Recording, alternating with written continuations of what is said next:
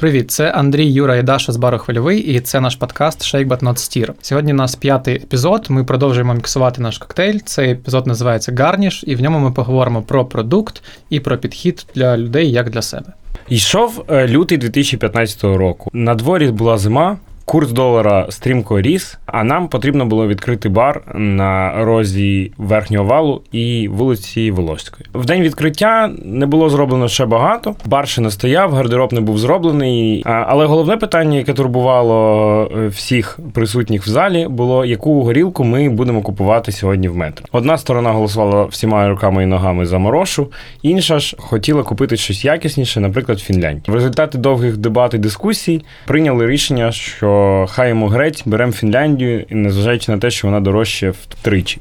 Того вечора ми таки відкрилися, закупили пару пляшок Джек Деніелса, пару пляшок Бакарді, омріяну горілку Фінляндію, не морошу, і наливали якісь там коктейлі в пластикові стаканчики. Не можна сказати, що відкриття було феєричне або дуже знакове, але тим не менш це була важлива для нас подія. В цій історії важливо що тоді ми саме обрали купити Фінляндію, а не морошу.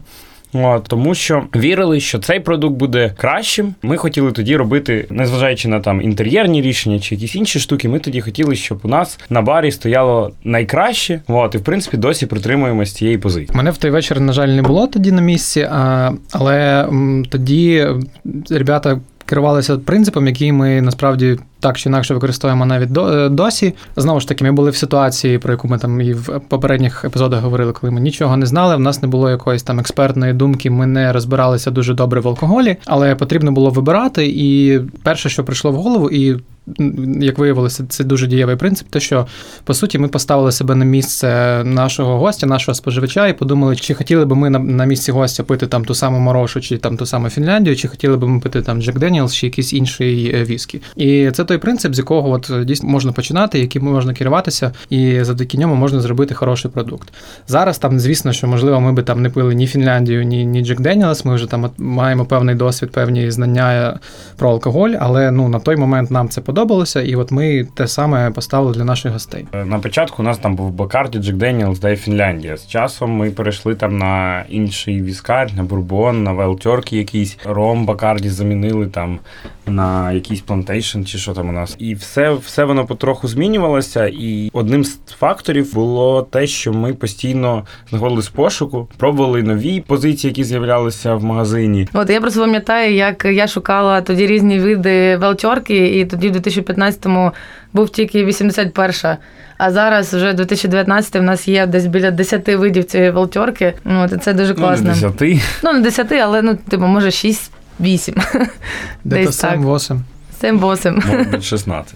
Да, да. ну Велтерки це класний приклад. От, коли тільки-тільки ми стартували з баром, то Wild ще дуже рідко можна було взагалі зустріти, як як в Віскарі. І коли з'явився там якийсь ржаний, ми такі, о, ржаний, клас! Зараз там є і ржаний, 101, і витриманий, і, Рербред, і всякі чого. такі штуки.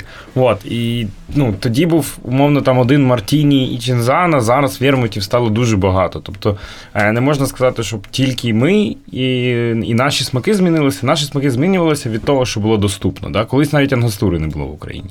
І возили контрабандою, там невідомо звідки. І тому е, тому ми Old Fashion робили з обліпіхою. Ну, з чим з чим могли, з тим і робили, в принципі. То були лихі 2015 ми вживали як могли. Да-да-да. От, ну, сировина matters в цьому випадку, тому що ну, зараз коктейльна культура в Україні і 5 років тому, чи 4, майже 5, це дві абсолютно різні історії. Тоді це були якісь намагання зробити цікаві спікізі бари. Зараз паровоз, здається, да, ввійшов в да, коктейль від паровозу. Да. В них е, там е, один різновидів Мартіні увійшов у десятку найкращих коктейлів з усього світу. Ну, тобто, це. Щоб ви розуміли, це десятки, двадцятки тисяч коктейлів. І з паровозу там є один. Да, тобто зараз можна тупо взяти таксі або метро і приїхати в бар і випити один з десяти найкращих коктейлів світу, і він знаходиться в Києві. це, я думаю, перемога. От, і для цього багато зробили і постачальники, багато зробили бармени, власники барів. Вони деякі бари і барменеджери навіть почали возити алкоголь, почали привозити барменів, барменеджерів з інших країн. З'явилися барні фестивалі. Тобто, вся ця штука вона от бустилася з 2013-2014 року. І зараз, звісно, це все виглядає набагато круче. Але і тоді ми не мали такого широкого вибору, але тим не менш намагалися працювати з тим, що є, і робити най... або купувати найкраще з того, що було представлено. Да, про постачальників тут теж дуже цікава історія, бо я пам'ятаю, коли ми тільки починали ну, як працювати з алкоголем або ну, з якоюсь іншою продукцією, то да, хлопці їздили там е, майже кожні два дні е, у метро, просто в магазин закупали е, алкоголь, на який там вистачає грошей, або брали те, що тільки необхідно. От і ми тоді вважали, що чим менше в нас буде постачальників, це. Тим краще для нас, і тим більше ми часу собі зекономимо і ну там відпаде ця проблема вибору. От, але зараз, от е, я ну, ми згадували нещодавно, що в нас зараз є там декілька е, постачальників, яких ми беремо просто. Окремі види бітерів. Ну, тобто це маленькі пляшечки, які ми там замовляємо раз на два тиждень, але вони в нас всі окремо, бо там один бітер в одний коктейль, інший бітер в інший коктейль. Ну і це прикольна еволюція насправді від е, просто метро до типу там двох-трьох постачальників тільки бітеру. Ну так, це був шлях, до якого ми прийшли, бо важко заключити договори з постачальниками, не маючи ліцензій. Тому метро спонсор всіх нелегальних барів е, України. Ну, ще був Ашан інколи. І Ашан, да, і Фозі Груп. Да. Е, Оце оце. А у нас був постачальник пивка Макс. Я пам'ятаю, ми тоді вирішили поставити розливне пивко. Звісно, все так само без ліцензії. Він сказав, що типу, щось там намутить, організує по второй формі, всі діла. От, він нам поставить цю систему і каже: слушайте, странні ви ребята, ви і налогов не платите, і взяток не даєте. Що ви не думаєте? Ну. Часом ми, звісно, перевідкривши, вже почали платити і податки. Хабарів все так само не даємо. От. З тим же пивом була теж прикольна історія. Від початку ми взагалі якось не запарювали питання пива. У нас е, навіть не було холодильника, у нас було, було значить, вікно, яке відкривалося, і зимою в ньому зберігалися банки з півосом. От, це було типу, нормально, потім потеплішало, довелось купити якийсь типу, радянський холодосік, в якому ми все так само тримали якесь львівське, бат, там щось таке. Да, пиво це дійсно дуже хороший приклад. Е, В цей час я ще тоді був гостем, і я приходив, там було дійсно це якесь пиво там в пляшці, якийсь саме звичайний, якийсь звичайний німецький лагер. В той момент я вже трошки почав цікавитись пивом, десь за кордоном ходив в різні цікаві бари, чув про крафтове пиво, про яке на той момент в Україні не чув ніхто, і почав трошки задовбувати ребят, що давайте ну пошукайте, поставте щось нормальне, має ж бути в Україні, не може такого бути, що нічого немає. І коли ми е, відкривали бар уже на верхньому валу 18, це було 4 роки тому майже. Тоді все ще в Україні було дуже глухо. Коли ми там з цим питанням, ми реально знайшли один єдиний заклад, який продавав в Києві українське крафтове пиво, і то це була кав'ярня. От, і- and more.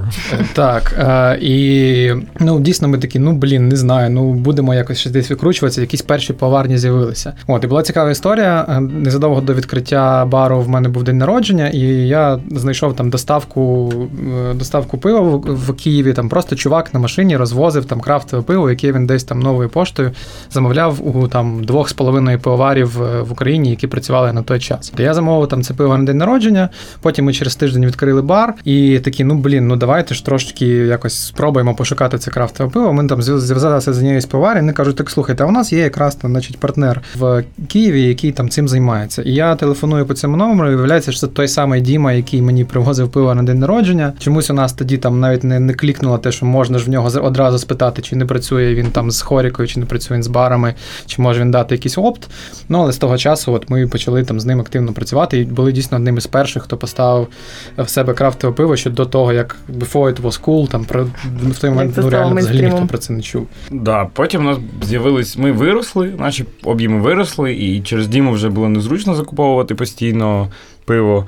От, ми перейшли на пряму закупку через постачальників. Там у нас була ципа, яка потім перетворилася на великий мар- пивний маркет і почала захоплювати інші бари. Був там у нас і КНДФ, який теж типу, зараз от відкривав пару закладів в Києві там і в Дніпрі, і десь ще. Була чернігівська пивоварня Бірвіль, з якими все було нормально, поки вони не заразили производство дикими дрожжами, і все пиво почало пінитися, і, і вистрілило навіть далі в око один раз. Так, от, і від того часу ми з ними не співпрацюємо. На жаль. мене! Так. Приємно, що з кожним роком стає все більше пивоварень, все більше постачальників, які варять пиво. Є там контрактники, є якісь експериментатори, є чуваки, які прям варять хорошими потоками. От у нас є такий класний постачальник Underwood, Вони зараз там вже і в сільпо їх можна знайти, і в інших торгових точках, в багатьох барах, клубах. Вони зараз, типу, дуже Да, дуже класно виросли. І це один з наших найкращих постачальників, тому що у нас якраз такі стосунки не просто ділові, да, ми можна сказати певну міру друзі. Тобто, якщо нам потрібна якась там може відсрочка по платежу, вони завжди готові піти на поступки. Навпаки, якщо їм потрібно заплатити там раніше, ми теж от, щось придумаємо, заплатимо. Ну, бо, або, нас або зараз на різ- привезти майже тисячу бутилок, пляшок пива і десь їх залишити біля нас, бо вони не встигають в суботу приїхати, бо у Львові якийсь там пивний фест. да, Бо що хочеш, нам- але треба зустріти зустріти. Зараз, коли ми відкриваємо новий бар, вони нас дуже активно консультують, допомогли знайти підрядників для якраз розливної системи. От і це якраз приклад того, коли є е, не просто там якісь чисто формальні ділові стосунки, коли є певне партнерство, коли ти зацікавлений в тому, щоб е, твій клієнт ріс, а ми там зацікавлені в тому, щоб е, на- наші постачальники теж росли, і завдяки цьому там і наш асортимент, наш продукт теж ставав кращим разом разом з їхнім продуктом. І це насправді я думаю не єдиний такий приклад. Приклад не треба там зациклюватися тільки на андервуді чи там тільки на пиві. Насправді, там, якщо дійсно подивитися на всі ці 4 чи 5 років, які пройшли, дійсно дуже дуже дуже сильно ця вся сфера піднялася. Дуже багато в, цій всій історії залежить власне від менеджера. З Андервудом ще виходить так, що нам дуже часто це пиво привозить е, Женя, власне, власник Власне, Ем, власник. Да, цієї пивоварні. Про великі ці постачальників. У них дуже буває, що змінюються менеджери, деякі менеджери приємні, з ними легко співпрацювати, знаходити спільну мову. Інколи ж відбувається навпаки. Е, Особливо ця от стандартна історія, коли постачальник намагається нав'язати якийсь ексклюзив. От, нав'язати якусь свою свої позиції, які у вас точно не будуть проливатися. От, нав'язати якусь там рекламу в барі, повісити там логотип неоновий свій чи ще щось. От, і Дуже часто такі стосунки вони вигідні в- лише самому постачальнику. Дуже часто вони не даються там безкоштовно, а надаються як типа якийсь інтер'єр е, з знижкою 50%. Тобто, фактично, ви там купуєте у них світящогося оленя не за 10 тисяч гривень, а за 5 тисяч гривень. Тобто ви купуєте рекламу е, лікеру у себе в бар за свої ж самі гроші і ставите. В чому прикол такого партнерства невідомо.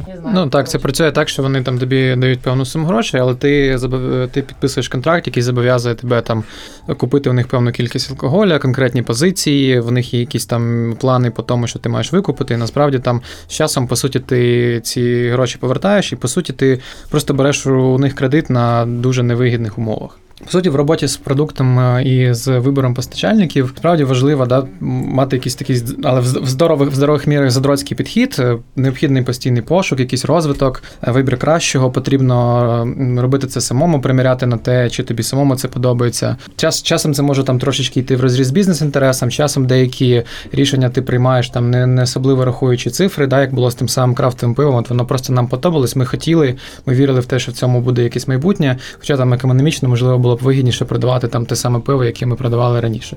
З іншого боку, тут важливо все-таки тримати це в здорових межах, не перестаратися, тому що там якийсь момент була можливість там замовляти не знаю, якісь імпортні, витримані в, в діжках е, імперські стаути, які ми продавали по 300 гривень. Але мабуть, що це не зовсім той формат, коли в тебе підвал е, креативне пространство з трьома палетами. І не завжди треба опиратися виключно на власну думку. Бо є, наприклад, алкоголь, який ми самі не п'ємо, да, або п'ємо дуже рідко. От, наприклад, я не дуже люблю текілу. Я би сам собі додому ніколи б не купив би пляшку текіли. Ну, Просто мені не подобається. Але багато людей люблять текілу. От, і п'ють її, і в принципі ми часто купуємо якісь штуки, які ми точно знаємо, що п'є хтось з наших гостей. Ми колись там тримали пляшку вірмута спеціально для нашої одної гості. От, у нас там був таламор, ірландський віскар для Марини, яка до нас постійно ходила. Ми там тримали якісь віскі спе- спеціально теж для наших друзів. От у нас є там один з наших е, друзів і партнерів зі Швейцарії. і У нього алергія на глютен. Така, знаєте, справжня, не так як у хіпстерів, а типу реально. Спеціально для нього ми тримаємо пляшку е, безглютенового пива. Дуже дивно, так? Коли так, тебе алергія на глютен, але ти не п'єш, е, не можеш пити пиво, а любиш пиво. Що робити, непонятно. Спасіба Брюдогу, що випустили безглютенове пивко.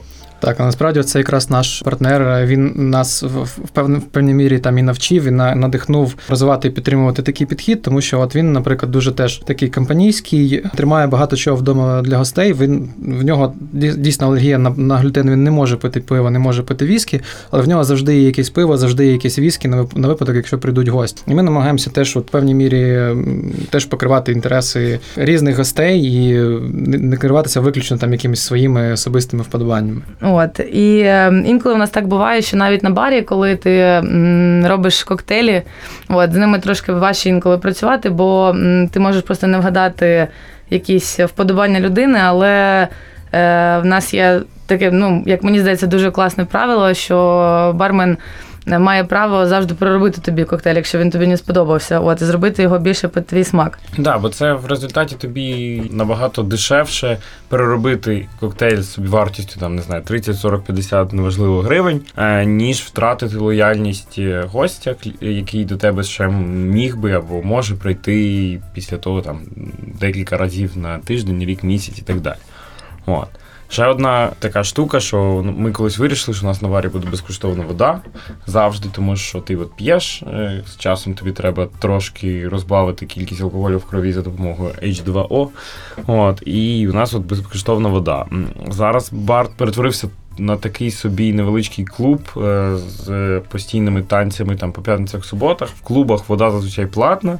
Та ми в це ж залишили цю опцію безкоштовною. Навіть зараз поставили там новий кранік для води, щоб відмовитись від цих бутлів і так далі. Ну, ми розуміємо, що нам набагато дешевше, простіше, щоб люди себе добре почували і, йшли від нас в хорошому гуморі, ніж щоб вони там, типа, оббухивались, обригивались і тіряли, ну, втрачали свідомість десь в туалеті. Ну, з водою зараз м, насправді така ситуація, що це вже певний стандарт. Ну якось важко собі уявити, що ти приходиш в ресторан там чи в кафе, чи неважливо куди, в заклад з будь-яким форматом, будь-яким цінником. Ну вже всі відвикли від того, що тобі там намагаються е, напарити воду. Але ну я, наприклад, був дуже обурений. Нещодавно я пішов в один відомий ресторан, який отримав премію Сіль.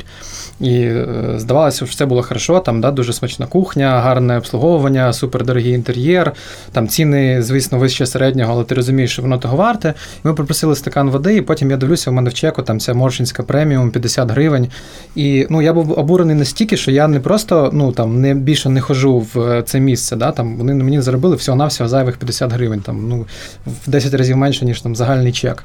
Я не просто не хожу в це місце, я про це розповів всім своїм друзям і навіть зараз вам розповідаю на подкасті. Тобто це дуже, дуже легкий Але спосіб кажеш, просто втратити, втратити. Ну, не кажу, окей, да, ну, не, не буду там вже їх підставляти і так далі. Але ну, для мене це був якийсь нонсенс. Я дійсно був дуже сильно обурений. Тому от, дуже легко отак от втратити гостя. Зараз є така певна погоня за середнім чеком в закладах, як можна бачити в Києві, е, коли ти там замовляєш якесь там, не знаю, умовно капучино, а потім просиш його зробити на рослинному молоці, а виявляється, що рослинне молоко на плюс 50 гривень, там е, хочеш там, не знаю, яєчню, е, тобі пропонують до неї сир, сир коштує ще 30 гривень, і отак от воно. Ти наче збирався на одну суму відвідати цей заклад, а в чеку вийшло зовсім інша. Так, ми нещодавно з подругою ходили на сніданок. Я там замовив якийсь просто сніданок, просто каву. У мене це коштувало там 200 гривень. А подруга, подруга от вона замовила там два напої, їй там в каву запропонували додати це молоко. е, Вона там взяла якісь додатки, ще щось, ще щось, і в неї вийшов сніданок там, ну, в середньоціновому для Києва місці. Вона заплатила за нього 600.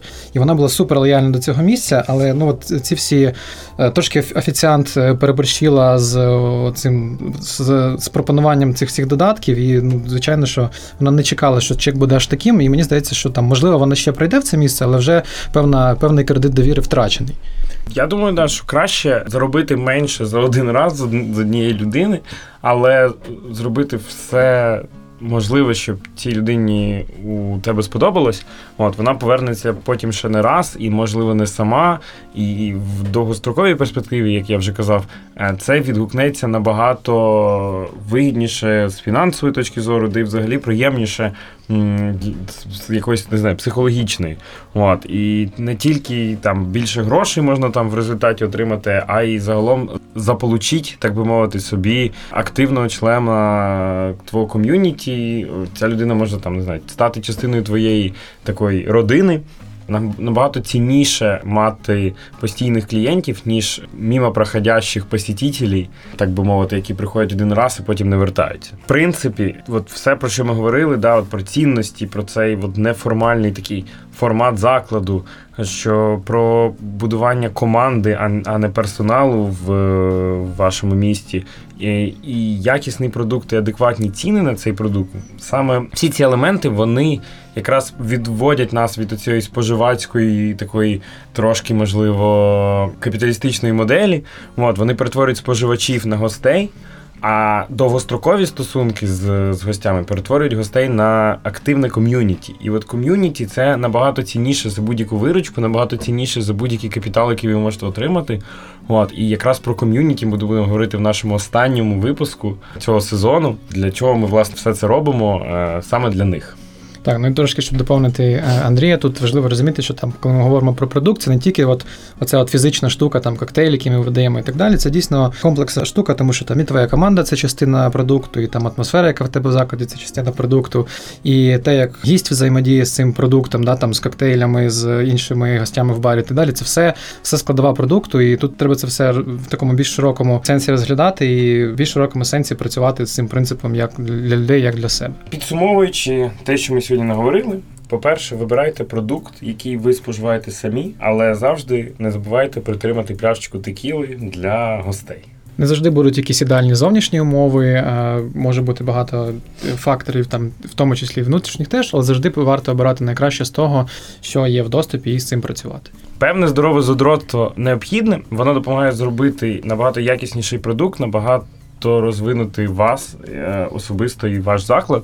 От, тому краще не беріть те, що стоїть першим на полиці, трошки дігайте, шукайте, дивіться, що там десь позаду ховається. Так, не варто продаватися брендам за бонуси, тим більше, що дуже часто вони в певному сенсі примарні, і ви в, в кінцевій перспективі навіть заплатите більше. Тому що це дуже часто розходиться з вашою концепцією, і в великому по великому рахунку це вигідно їм, а не вам. Не забувайте, що ви відповідальні за тих, кого ви споїли, тож подурбуйтесь про них, налити водички, виключити таксі додому.